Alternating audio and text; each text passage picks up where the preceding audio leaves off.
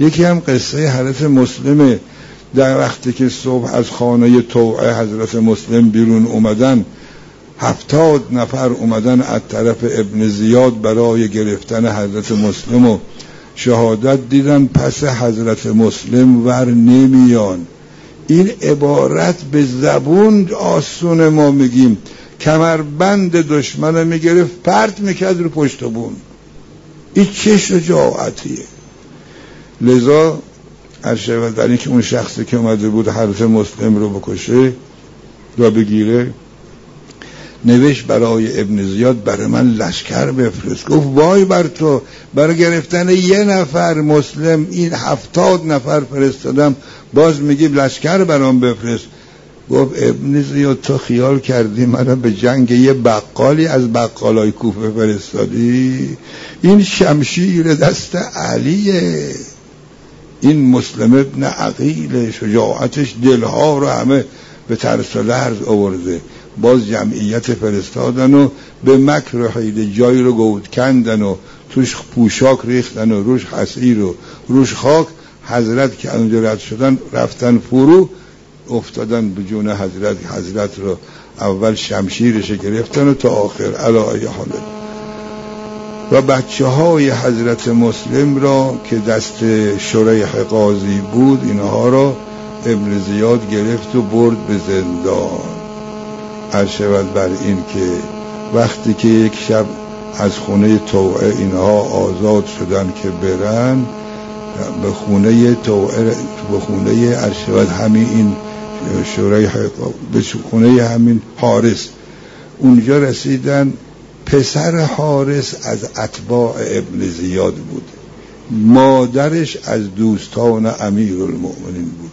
مادرش درباره این دو خیلی خدمت کرد خیلی. ولی پسرش این دو طفل را رسوا کرد و اومدن از طفلان مسلم رو بردن. شود بر این که دستور داد به زندان بردن. اینا از نیمه شب از زندان وقتی خودشونو به صاحب زندان معرفی کردن اونها رو اجازه دادن برن. بعد گرفتار دست حارس شدن. دیگه طولش ندیم. طولش ندیم. وقتی که پسر حارس به دستور ابن زیاد که آورد اونها رو و اسم از زندان فرار کرد گفت هر کس که سر این دو بچه رو برام بیاره جائزه چنانی بهش خواهم داد.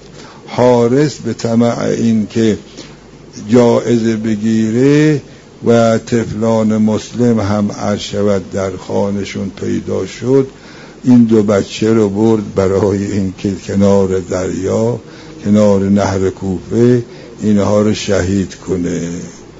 حالا علا ای حالم میگن این تفلان مسلم خیلی به دست و پا افتادن. یکیشون ابراهیم و محمد. اینقدر التماس کردن عرض بر این که که ما رو زنده ببر نزد ابن زیاد. ببر ما رو بازار بفروش. ما اقرار می‌کنیم که تو آقای ما هستی و ما بنده زرخرید تو هستیم.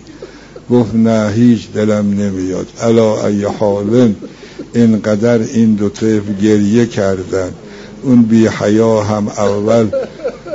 محمد ظاهرا بزرگتر بود. گفت اول بیا من را به قتل برسون چون مادرم به من سپرده که تا زنده هستم من یاری این برادر کوچیکم بکنم. اول منو به قتل برسون. اون بی حیا گفت این دیگه بب نداره اول دویم برای من نداره و هر دو رو به همون دریا به قتل رسون. و سرهای اونها رو آورد نزد ابن زیاد بعد از آنی که بدن اونها رو انداخت در میان شط خوراک وقتی که عرشبت ابن زیاد وقتی که حارس این دو بچه رو آورد سر این دو بچه رو نبر ابن زیاد آورد ابن زیاد منقلب شد.